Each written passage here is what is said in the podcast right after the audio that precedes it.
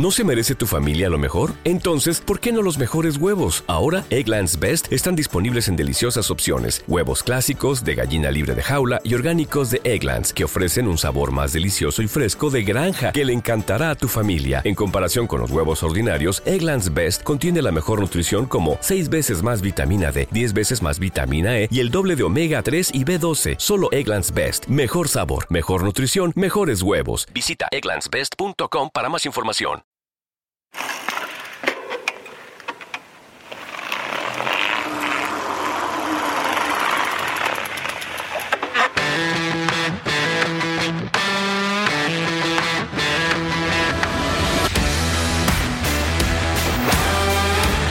Hola, bienvenidos y bienvenidas una semana más a Ciclismo Evolutivo.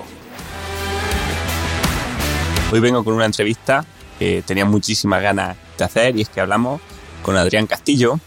Adrián, que lo, conoceréis por ser autor y co-creador de la revista FISAC, de Fisiología del Ejercicio, también es licenciado en Ciencias de la Actividad Física y el Deporte, investigador y máster oficial en Fisiología Integrativa. Con Adrián hablaremos pues, principalmente de fisiología, de mitocondrias, de contexto metabólico, del corazón, del ejercicio, del sistema nervioso, de la variabilidad de la frecuencia cardíaca y de muchos más temas. Antes de empezar con la entrevista, deciros que podéis colaborar con el podcast comprando una copia del libro La naturaleza del entrenamiento, del cual tuve la suerte de que Adrián fuese una de las personas que nos dejó una reseña para llevarla en la contraportada del libro. Si os gusta el contenido del podcast, os va a encantar el libro. Os dejo un enlace en las notas del episodio. Y así vamos con la entrevista.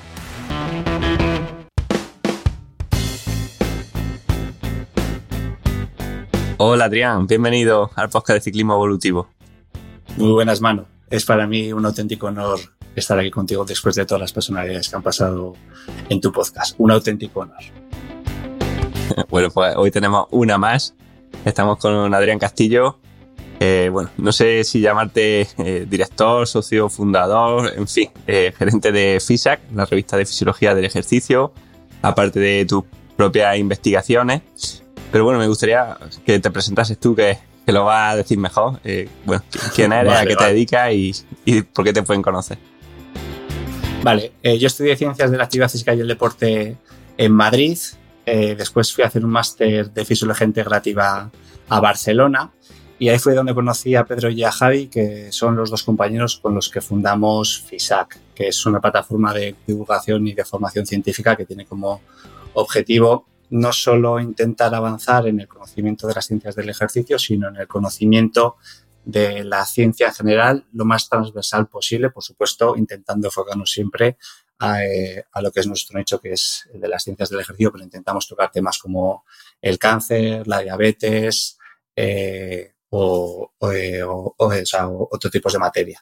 Eh, bueno, además estuve, estuve trabajando durante cuatro años en el, en el CSIC, en un proyecto que intentaba encontrar herramientas o estrategias con las que poder controlar la actividad de las células del sistema inmunitario de cara a la regeneración de tejidos. Y bueno, eh, esa etapa se terminó, que fue una de las más bonitas de mi vida. Y ahí pues aprendí mucho sobre cuál es el papel que tiene el lactato, la hipoxia en los procesos de modulación tisular.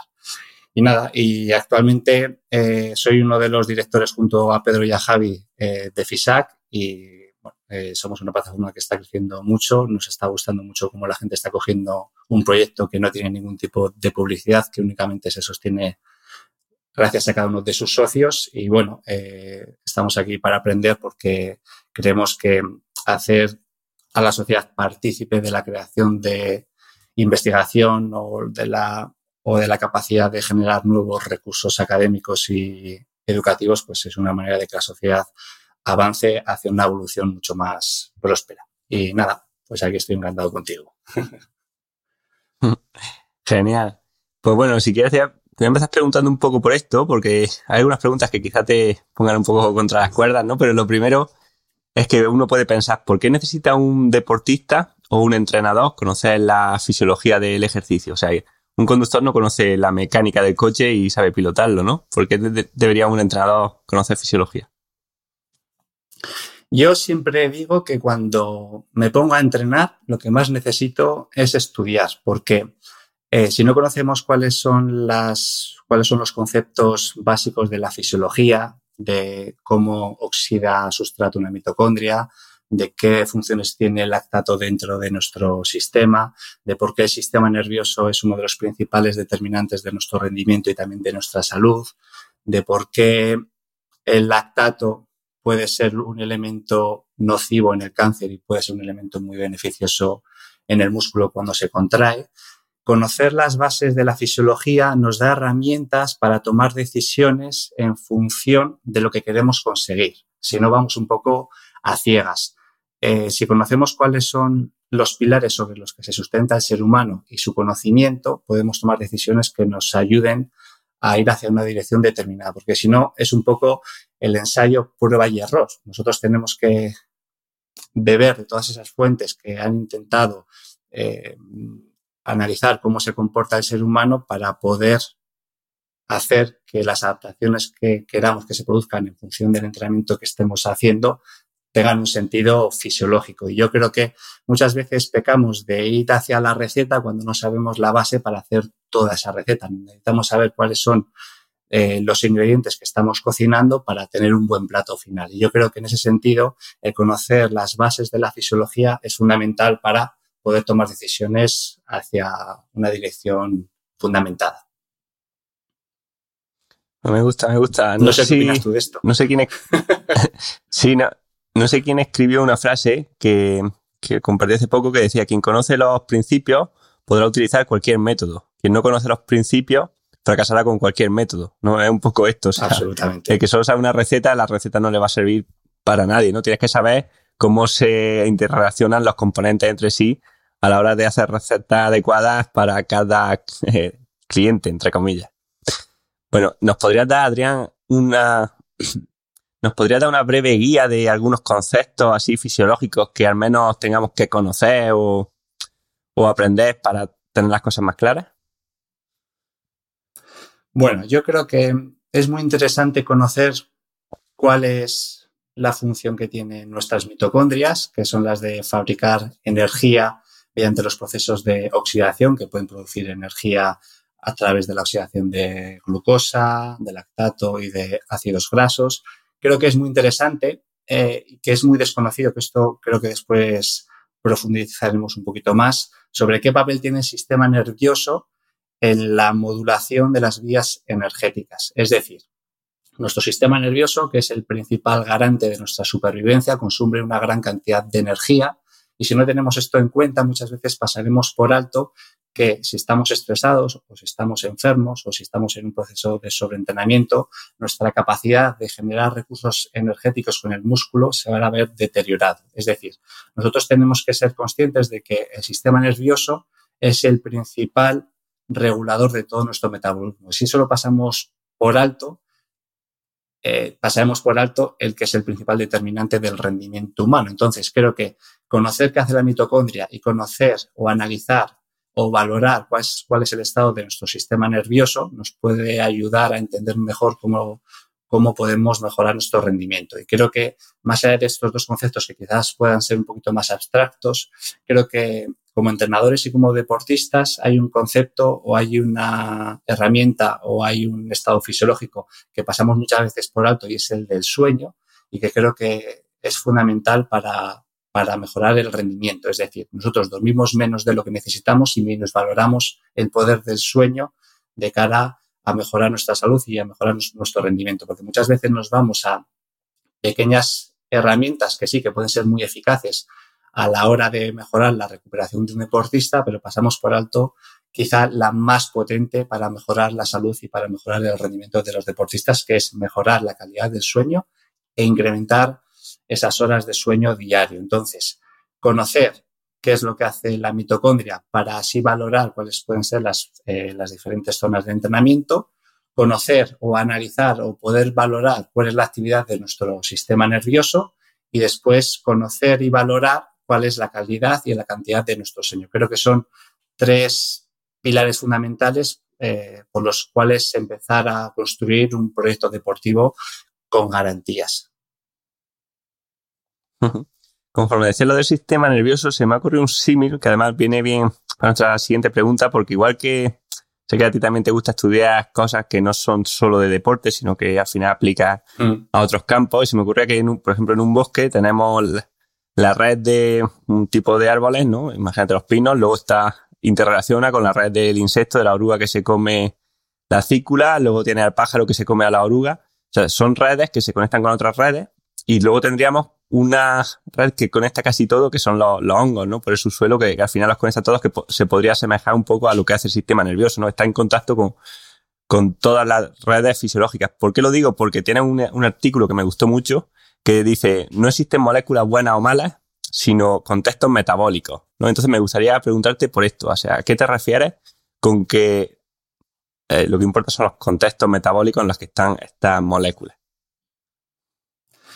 Esto que has dicho tú es sumamente interesante porque es raro encontrar a profesionales como tú que beban de tantas fuentes, de la ecología, de la biología, del humanismo, de la filosofía, y creo que históricamente el mundo de la patología, el mundo de la salud, ha estado demasiado separado de la parte del rendimiento. Y ya, por supuesto, si hablamos de la ecología y de todos estos y de todas estas áreas de conocimiento que nos parecen muy lejanas, pero que en realidad deberían ser parte de nuestra vida cotidiana para mejorar en los procesos de educación y en los procesos de generar mejor conocimiento, eh, es muy interesante que dos mundos que deberían estar íntimamente relacionados, como el de la salud o el de la enfermedad y el del rendimiento, históricamente siempre han estado separados y te voy a poner un ejemplo para intentar contextualizar esta pregunta que tú me has hecho que creo que es muy interesante. Cuando yo entré a trabajar en el laboratorio de, en este laboratorio que es de patología experimental, es un laboratorio en el que se analizaba la enfermedad y muchos de los procesos o muchos de los marcadores que se utilizaban para valorar el estado de enfermedad de un tejido o de un ratón eran marcadores típicos como el lactato, hipoxia tumoral, eh, hipoxia tisular y L6, es decir, marcadores que en un contexto de patología indican gravedad de la lesión. Pero yo que entré ahí como una persona que no conocía mucho eh, el ámbito clínico, estos marcadores a mí únicamente me resonaban como marcadores que son típicos de cuando hacemos ejercicio a muy alta intensidad. Entonces, lo que me estaba dando cuenta era que en patología se utilizaban marcadores que en un contexto de ejercicio físico son marcadores buenos, pero en un contexto patológico son marcadores de gravedad. Entonces, el lactato, por ejemplo, que en el ambiente tumoral es el que alimenta al tumor y a las células del sistema inmunitario que alimentan el crecimiento sin fin del tumor. En cambio, en, el, eh, en un ambiente de ejercicio físico, este lactato sirve como alimento a las células musculares, sirve como alimento a las células del sistema inmunitario que incrementan la aceleración de los procesos de, regeneración muscular y en un contexto donde el lactato es fundamental para mejorar el rendimiento físico, en un contexto patológico como el del cáncer, este lactato incrementa los procesos de malignidad. Entonces, las, las moléculas en contextos diferentes hacen cosas diferentes y creo que es interesante conocer la fisiología básica para saber que precisamente el lactato está haciendo lo mismo en el cáncer que en el tejido muscular. Lo que ocurre es que el contexto es diferente y la velocidad o el sentido que toma la función que está haciendo el lactato en el ambiente tumoral es el del crecimiento tumoral y el de alimentar al tumor y el lactato en un ambiente como puede ser el del ejercicio físico el del músculo está alimentando al músculo y está haciendo que ese músculo se regenere de una forma más óptima las moléculas debemos entenderlas como moléculas que tienen una función biológica, no que, no que tienen una función positiva o una función negativa. Todo en la evolución y todo nuestro organismo adquiere una función que sí o sí tiene, eh, sí o sí, estas, estas moléculas o estas vías de señalización tienen un sentido evolutivo. Por eso, eh, el lactato no es ni bueno ni malo, sino que responde a una necesidad biológica que el sistema adquiere en un determinado momento.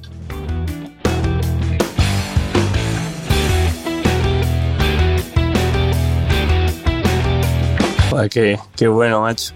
Al final siempre nos gusta categorizar todo, ¿no? Como bueno o malo. O sea, inflamación, mala. Eh, lactato, malo. Eh, bradicardia, mala. Cosas así que al final no tienen tampoco mucho sentido. Bueno, luego hay un libro que me recomendaste que me gustó muchísimo, que es de Planeta eh, Simbiótico, de Margulis, porque al final cuenta un poco la historia de la aparición de la célula eucariota y me gustaría que nos contase un poco esta, que nos resumiese un poco brevemente esta, esta historia y luego lo conectaremos con las mitocondrias. Pero si nos puedes guiar un poco, que sé que a ti te gusta contar muchas historias en FISAC, pues creo que puede ser interesante. Vale. Este es un tema que me apasiona y antes de nada vamos a dejar claro cuál es la diferencia entre las células procariota, que son células que no poseen núcleo, y las células eucariotas, que son células que poseen núcleo y que además tienen orgánulos, como por ejemplo son las mitocondrias. Eh, a pesar, vamos a poner o vamos a contar una historia para explicar cuál es la, cuál es el nacimiento de estas células eucariotas y, particularmente de las mitocondrias, para después llegar a ver cuál es la función que tienen estas en nuestro organismo. A pesar de que siempre se ha pensado que la evolución de las especies tiene como protagonista a un, eh, a un proceso natural que tiene dientes y, dientes y garras ensangrentados, donde únicamente eh, sobrevive el más fuerte. Lynn Margulis, que es una de las mejores científicas y que más ha sembrado luz en todo el proceso evolutivo, eh, sugirió que gran parte de la novedad evolutiva se había producido por alianzas entre distintas formas de vida, es decir, consorcios entre organismos con genomas completamente diferentes y es lo que se conoce como simbiogenética.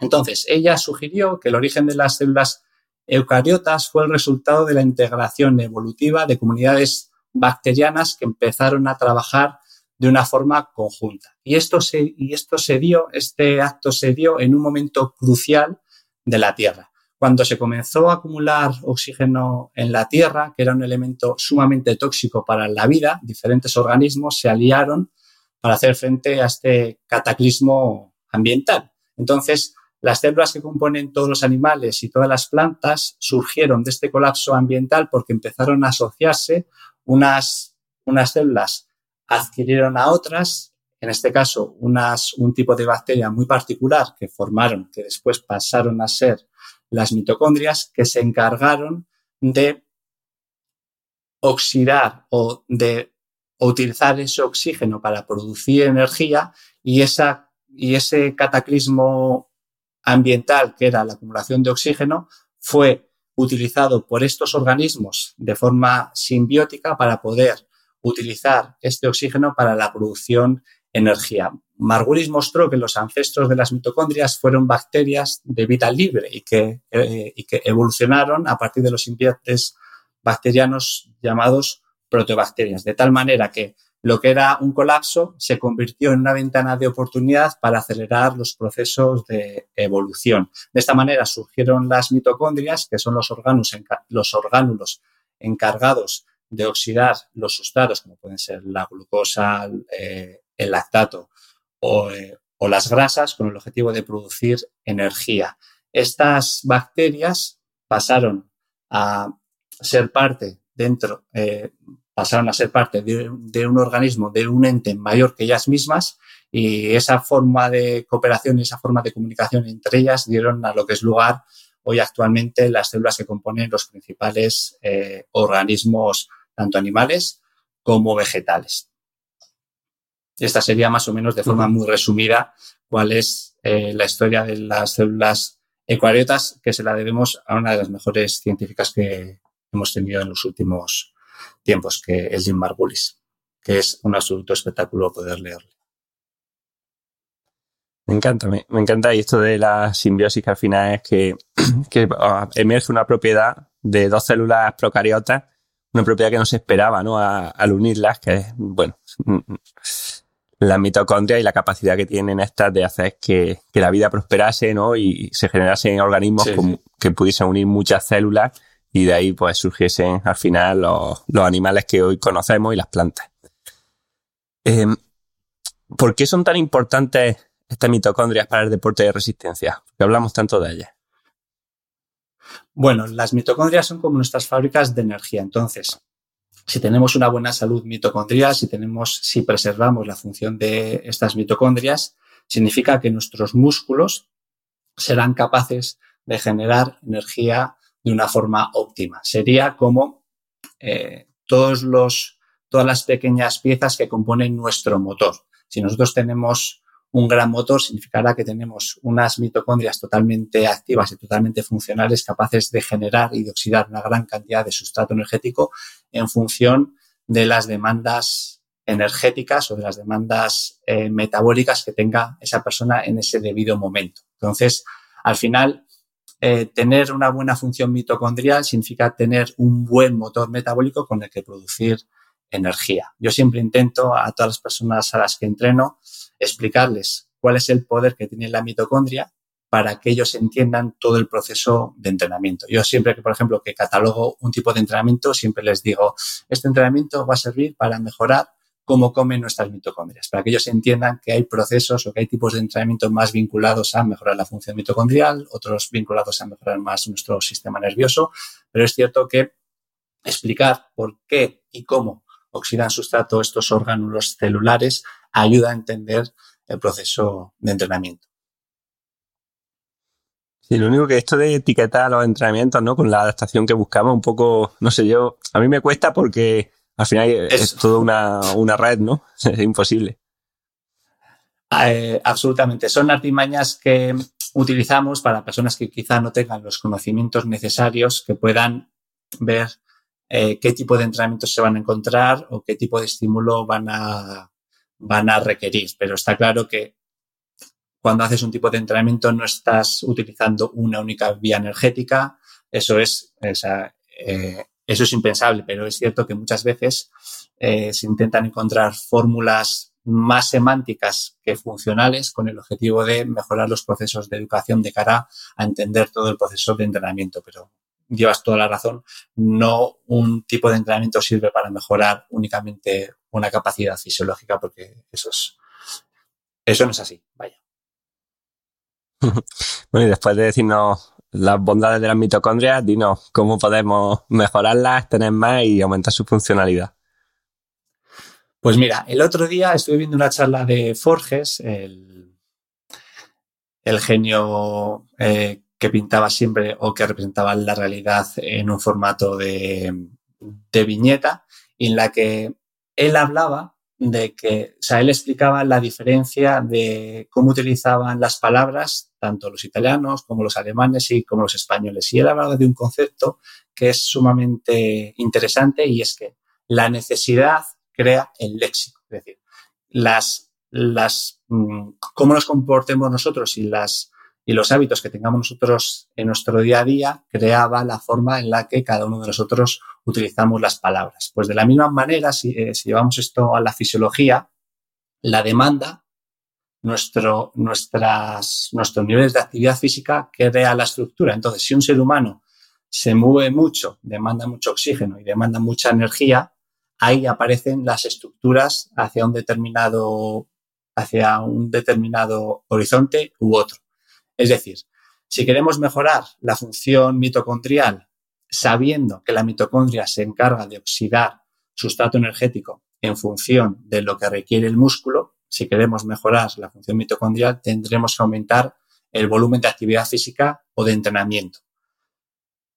La mitocondria únicamente responde a estímulos fisiológicos. Si necesita, si necesita nuestro organismo una gran cantidad de energía, responderá oxidando mucho sustrato energético. Entonces, es tan fácil como pensar cómo podemos mejorar la capacidad oxidativa de la mitocondria incrementando nuestro volumen de entrenamiento o incrementando nuestros niveles de actividad física, porque no todos queremos ser Kylian Jornet para tener las mejores mitocondrias del mundo, pero si queremos mejorar la capacidad mitocondrial de una persona que se pasa ocho horas sentado delante de un ordenador, quizá el mejor estímulo para mejorar esos procesos de biogénesis mitocondrial y esa mejora de la función mitocondrial sea incrementar el volumen de actividad física, que es un poco lo que va en contra de las dinámicas de evolución de la sociedad actualmente, que apenas nos movemos, pero si queremos mejorar cómo oxidan las mitocondrias, tendremos que incrementar las demandas energéticas que nosotros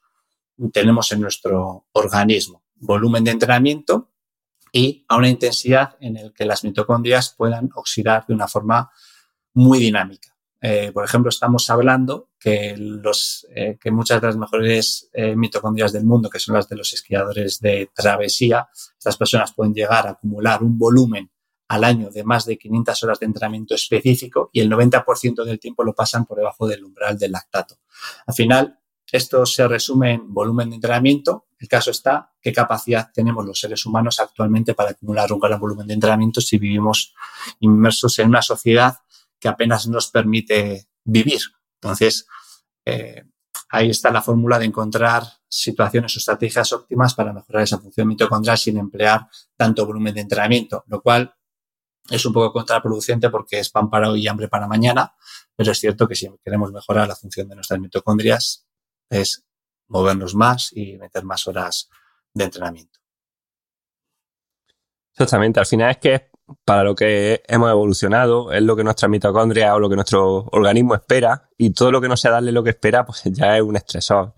A mí eh, veo gente ¿no? muchas veces que nos dice, oye, es que la dosis de, de entrenamiento recomendada es media hora al día, o según la OMS, tres horas a la semana o dos horas a la semana, en función de la edad que tengas, ¿no? Y, y al final parece que siempre lo vamos bajando, ¿no? Como incluso le tenemos miedo, una cosa que he hablado muchas veces contigo, ¿no? Este concepto que ha surgido en la última, quizás en la última década de cardio crónico, entre comillas, ¿no? Como el miedo a hacer demasiado ejercicio de resistencia, pero hablando también de una, de una dosis de entrenamiento que son realmente bajas, ¿no? O sea, el miedo a hacer media hora de carrera continua.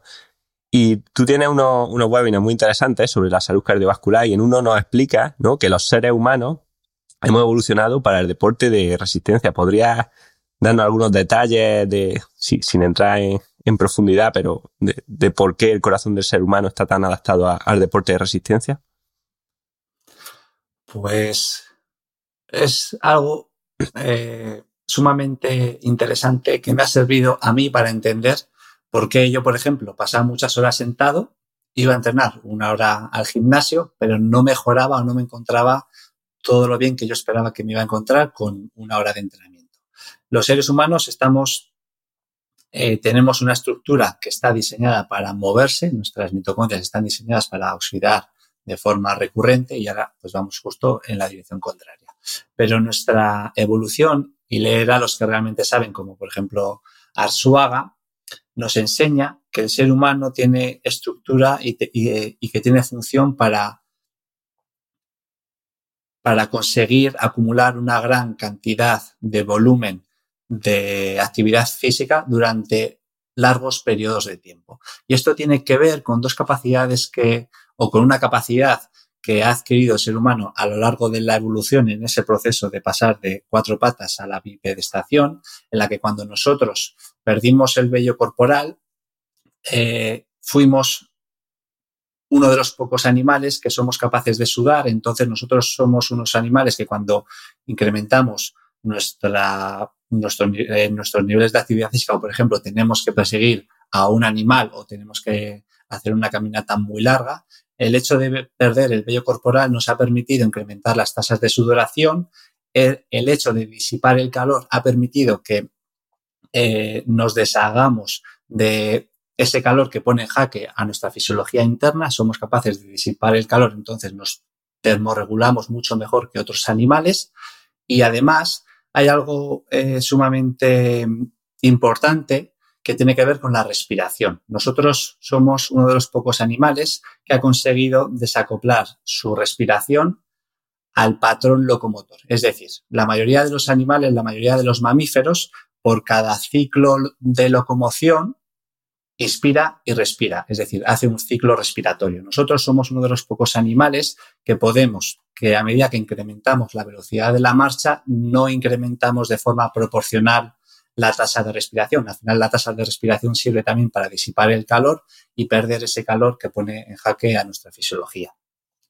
El problema está que cuando incrementamos la tasa de respiración, la frecuencia respiratoria, los músculos respiratorios gastan mucha energía y si incrementamos mucho la velocidad de marcha y si esto incrementase de forma proporcional la tasa eh, o la frecuencia respiratoria, gastaríamos mucha energía en ese proceso y no podríamos mantener velocidades regulares durante una gran cantidad de tiempo. Entonces, eh, el resto de animales, a medida que incrementan la velocidad de locomoción, incrementan su tasa, su frecuencia respiratoria, que es necesaria para ellos para disipar el calor, porque ellos tienen mucho vello corporal, ellos gastan mucha energía en ese proceso y tienen que disminuir de una forma muy rápida esa velocidad de locomoción. Pero nosotros podemos mantener velocidades más o menos constantes durante una gran cantidad de tiempo porque podemos disipar el calor porque no tenemos vello corporal y porque no aumentamos mucho la frecuencia respiratoria a pesar de que podamos incrementar mucho la velocidad de locomoción. Y esto es, y esto es sumamente interesante porque nos ha permitido, por ejemplo, cazar por agotamiento. Nosotros podemos mantener durante largas jornadas, podemos movernos durante largas jornadas persiguiendo a una presa. Ahora ya no, porque nos toca cazar, pero históricamente sí lo hemos podido hacer porque disipamos el calor a través de la piel y no tenemos la necesidad de disminuir la marcha por, esa, por ese incremento de la frecuencia respiratoria que no se da en los humanos, por ese desacoplamiento de la locomoción con la tasa, con la frecuencia respiratoria y esto hace que nuestra estructura esté diseñada para soportar grandes cargas de actividad física durante largas jornadas. No necesariamente muy intensas, pero sí podemos ir al trote o, caminar durante un periodo de tiempo muy prolongado porque nuestra fisiología así lo permite, en comparación con, por ejemplo, otros animales como los chimpancés.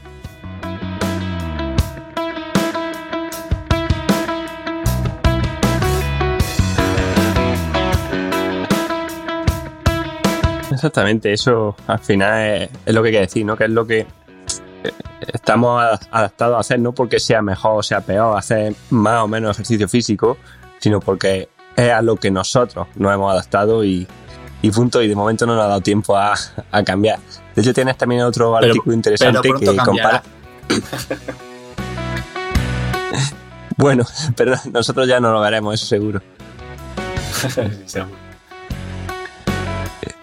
Bueno, nos decía que tiene, otro artículo interesante donde habla del corazón de un ser humano respecto al corazón de un chimpancé, las diferencias que tiene. Y bueno, me gustaría preguntarte por esto, ¿no? Por la diferencia entre el corazón de un ser humano y el de otros primates, y también el de un ser humano deportista y el de un ser humano sedentario. ¿Qué, qué diferencias encontramos?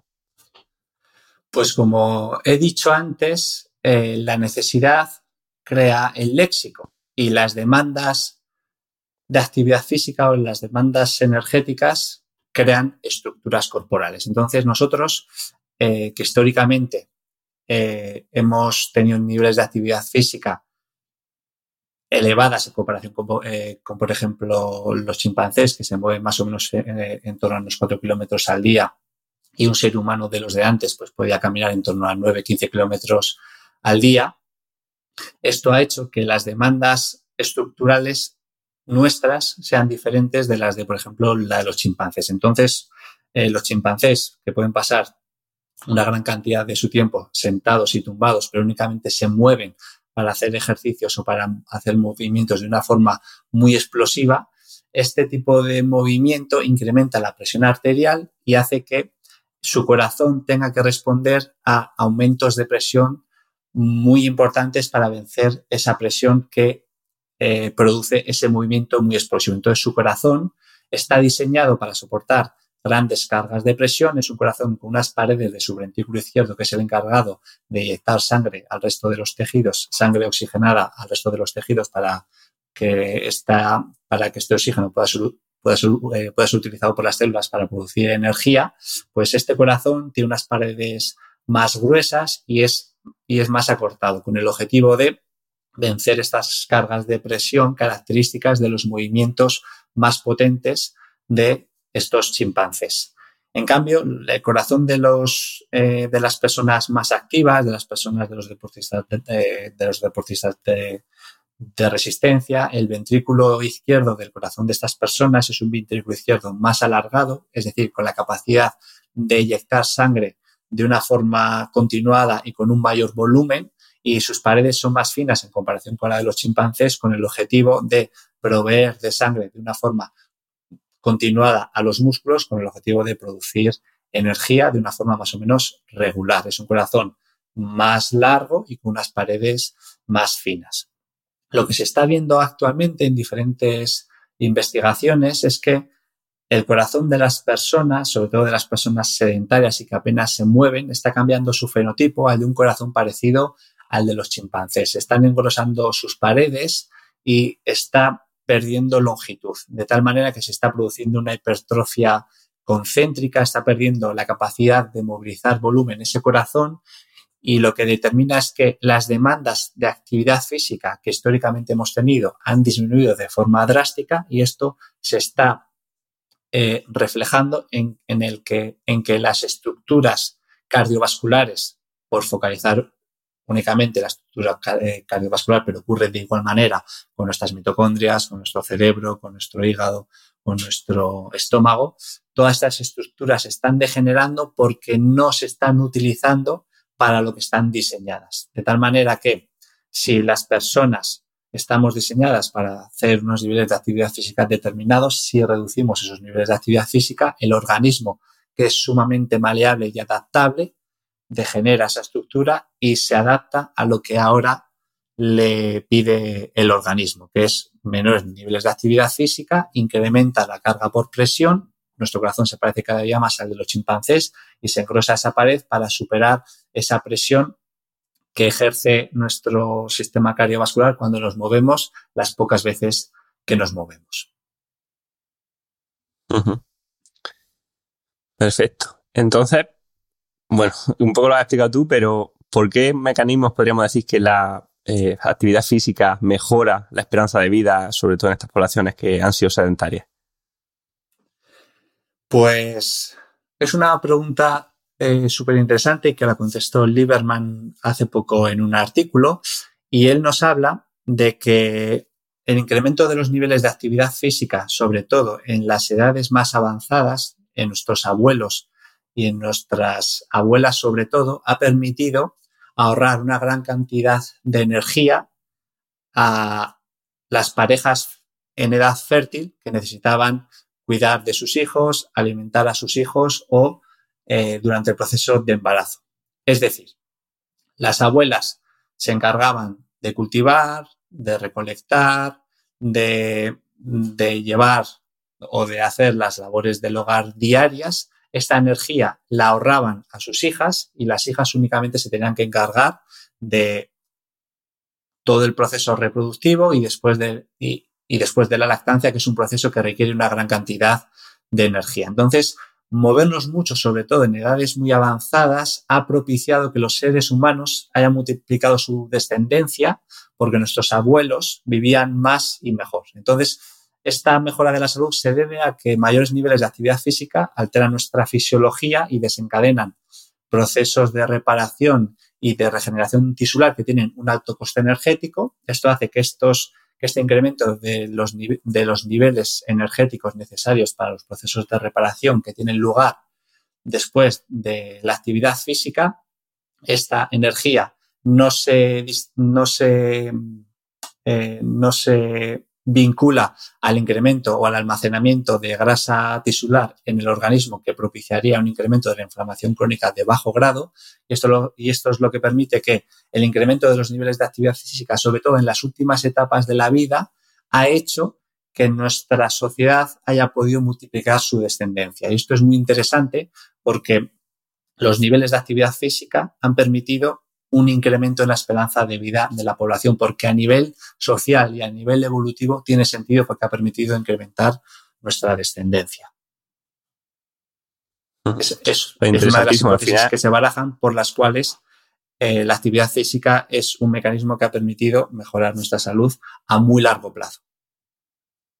Exactamente, al final nada pasa por casualidad, ¿no? Muchas veces en la evolución y si los seres humanos sobre todo, por ejemplo, las abuelas, como dices, las mujeres han mantenido, han seguido vivas más allá de su edad fértil, ¿no? Donde en teoría evolutivamente no tenía sentido que el organismo sobreviva, pues no es casualidad, ¿no? También es por esto, ¿no? Por esta vida en tribus que teníamos donde las personas más mayores tenían una vida que seguía siendo activa hasta, hasta la muerte, no como, en fin, no como a veces ahora que queremos, digamos, encerrarnos en una caja de cristal y que no nos pase nada hasta, hasta que llegue la parca. Absolutamente, sí, sí, sí, sí. O sea, nuestra sociedad es más longeva porque precisamente nuestros abuelos han sido físicamente activos hasta las últimas etapas de su vida y eso es algo que tenemos que recapacitar porque justo estamos yendo hacia la deriva contraria. Y a, y a ojos de la evolución, ese ahorro energético que nos ha permitido a nuestros más mayores, pues ha hecho que podamos tener una gran descendencia, que al final la evolución se reduce en términos de reproductividad. Cuando una especie es capaz de reproducirse de una forma óptima, pues ahí es donde se desencadenan los procesos de adaptación a lo largo del tiempo. Sí, al final un poco topic, ¿no? Pero o sea, aquí lo, veo, que lo que hablábamos antes de la importancia del contexto. O sea, aquí en el pueblo, por ejemplo, ves gente de 80 años que de verdad que cogen y suben al monte y, suben por unos, sitios que no sube la gente joven, ¿no? Y obviamente quizá van a morir a la misma edad que, otras personas en la ciudad, pero no es lo mismo la forma en la que van a vivir los últimos 20 o, 10 años de su vida, ni, ni mucho menos. Absolutamente. Ahora tendríamos que reflexionar sobre la capacidad de reconducir una situación que a mí, a ojos de la revolución industrial tecnológica que nos ha permitido ahorrar una gran cantidad de energía y que nos va a permitir ahorrar en el futuro una gran cantidad de energía, lo que no sé es si esta, si esta situación es resoluble, en el sentido de que qué capacidad tenemos los seres humanos de movernos sin necesidad de movernos. Eso es una, esa es una paradoja que tendremos que ir deshilachando porque en las grandes ciudades está claro que no es necesario que nos movamos para sobrevivir. Y el hecho de que tú le digas a una persona que se tiene que mover a expensas de que no es necesario para ella, pues va un poco en contra de su naturaleza. nosotros estamos hechos para ahorrar energía, somos buenos ahorradores de energía, solo no nos movemos por necesidades energéticas y es, es, un, poco, es un poco complicado de intentar resolver esta situación. Sí, quizás por ahí por donde tenemos que enfocar mucho más ahora las políticas de salud pública, bueno, de salud pública y, de casi todo, ¿no? Por el, lo que se denominaría el hábitat del ser humano, ¿no? O sea, es dónde estamos, dónde interactuamos, porque da igual, ¿no? Eh, todas las estrategias que hagamos de dieta, de psicología, de ejercicio, si el hábitat es negativo, es tóxico, es de no hacer deporte, no van a funcionar. Totalmente de acuerdo. Totalmente de acuerdo, hermano. Creo que al final es mucho más, a pesar de que eh, desdeñemos la política, en las acciones políticas está en la capacidad que tengamos de resolver un problema que supera al individuo. Es decir, porque un, eh, porque un individuo de forma personal decida hacer o no ejercicio, no va a resolver un problema que es sumamente social. Entonces, la capacidad que tenga el sistema de poner facilidades para que el ser humano necesite moverse necesite cuidarse, es ahí donde está aquí de la cuestión. Porque por mucho que pensemos en cuál es la intensidad perfecta para oxidar grasa, cuál es la intensidad perfecta para hacer hipertrofia, si hay que comer los hidratos antes o después, si una persona no tiene la capacidad o en su barrio no tienen la disponibilidad para hacer ejercicio físico o en su familia tiene pocos recursos y solo tiene posibilidad de comprarse comida basura, pues me dirás tú, todas esas discusiones finas que tenemos en nuestro día a día como técnicos se disipan en un mar en el que las decisiones individuales de las personas vienen supeditadas de un ámbito mucho más brutal y mucho más complejo.